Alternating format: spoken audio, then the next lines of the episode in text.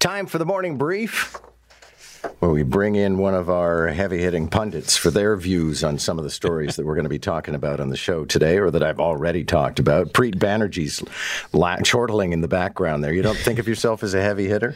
Uh, no, I never have really when it comes to punditry, but I'll take it. Okay. So, first of all, there's the whole idea of moving the Therme Spa to Exhibition Place. I like it.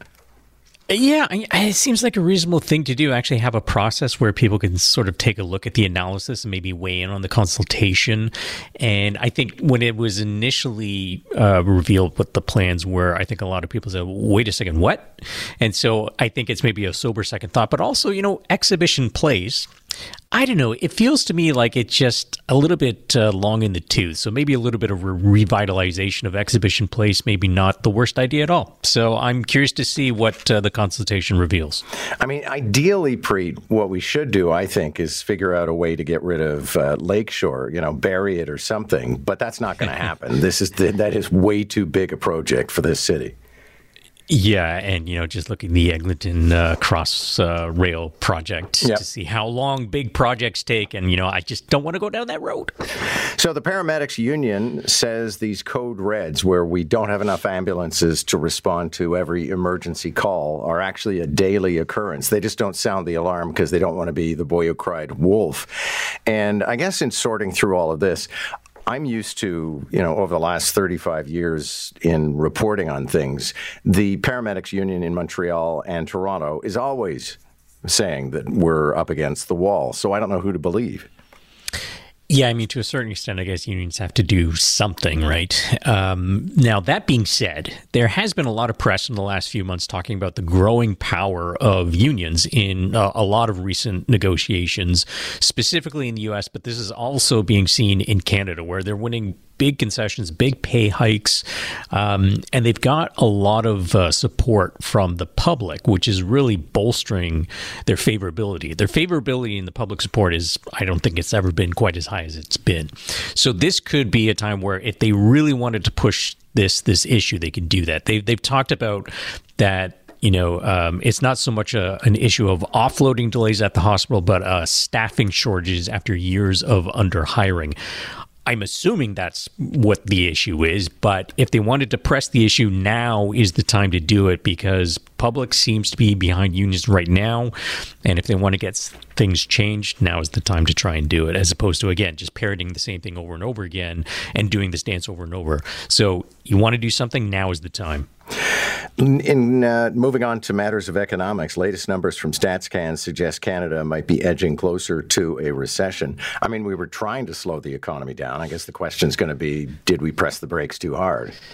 Yeah, and you know, if you factor in population growth, um, the GDP per capita, um, some economists have been pointing out, has been much more strongly negative than the overall GDP indicator suggests.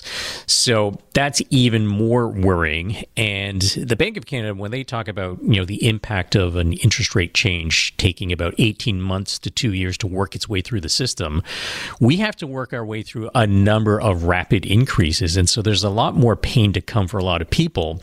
I know a lot of households are already feeling stressed not only with inflation increasing the cost of everything, but also the increased cost of borrowing.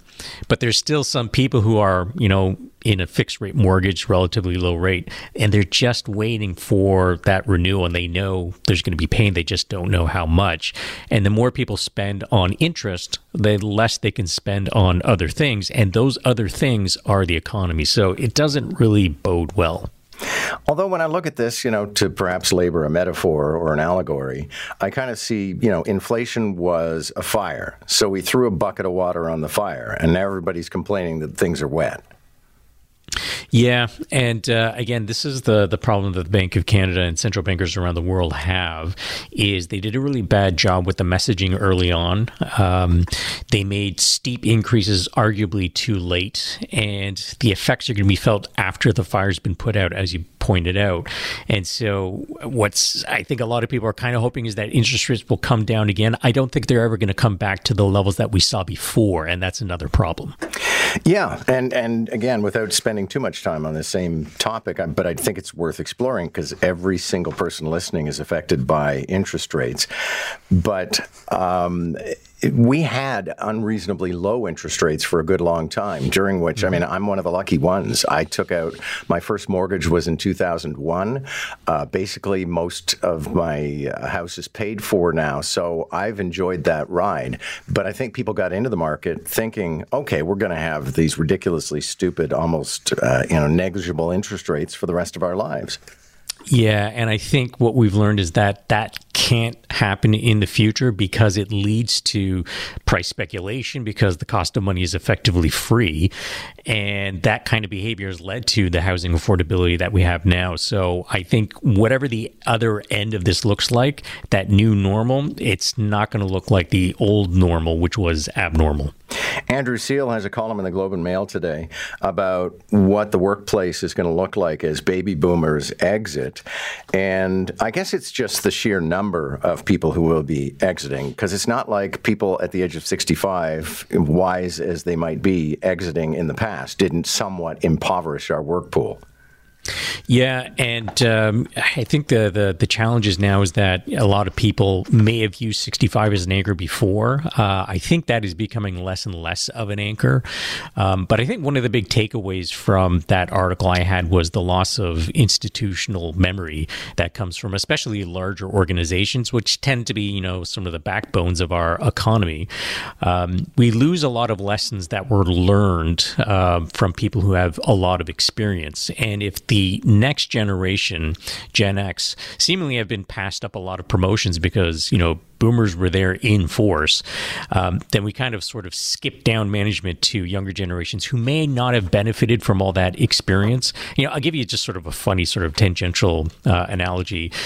Sometimes you'll hear uh, someone who is maybe younger talking about, uh, you know, co sharing a rental as a way to tackle affordability. And someone else will point out, you've just invented roommates. Yeah. Right? And so that it's kind of a funny analogy, but there are examples you can find in the business world like that. Some lessons lost uh, when boomers retire en masse is um, something that could impact the workforce for sure.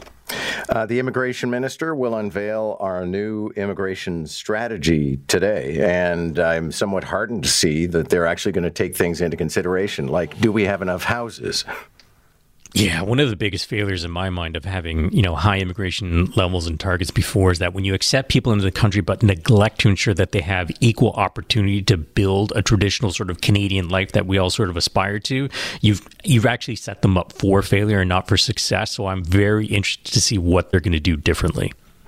And uh, there is in the offing the possibility of be- building a gondola or a monorail system along Oshawa's Simcoe Street. Uh, any excuse to play the song from The Simpsons.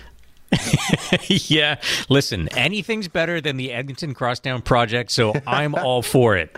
Okay, see, I'm I'm with as long as you can afford it. I'm with um, Rob Ford, who said subways, subways, subways. Yeah, I think LRT is probably the way to go. Makes the most sense, but that seems to be too much common sense. Thank you, sir. Good to have you. Thank you, John. Yeah, my complaint with uh, not so much a gondola, although they can be a bit of a visual blight, but certainly a monorail system. I mean, you got to create a not a right of way, but I mean, you got to build the monorail. So then you end up with this thing looming over a street and creating a psychological barrier in a town. So, not a big monorail fan.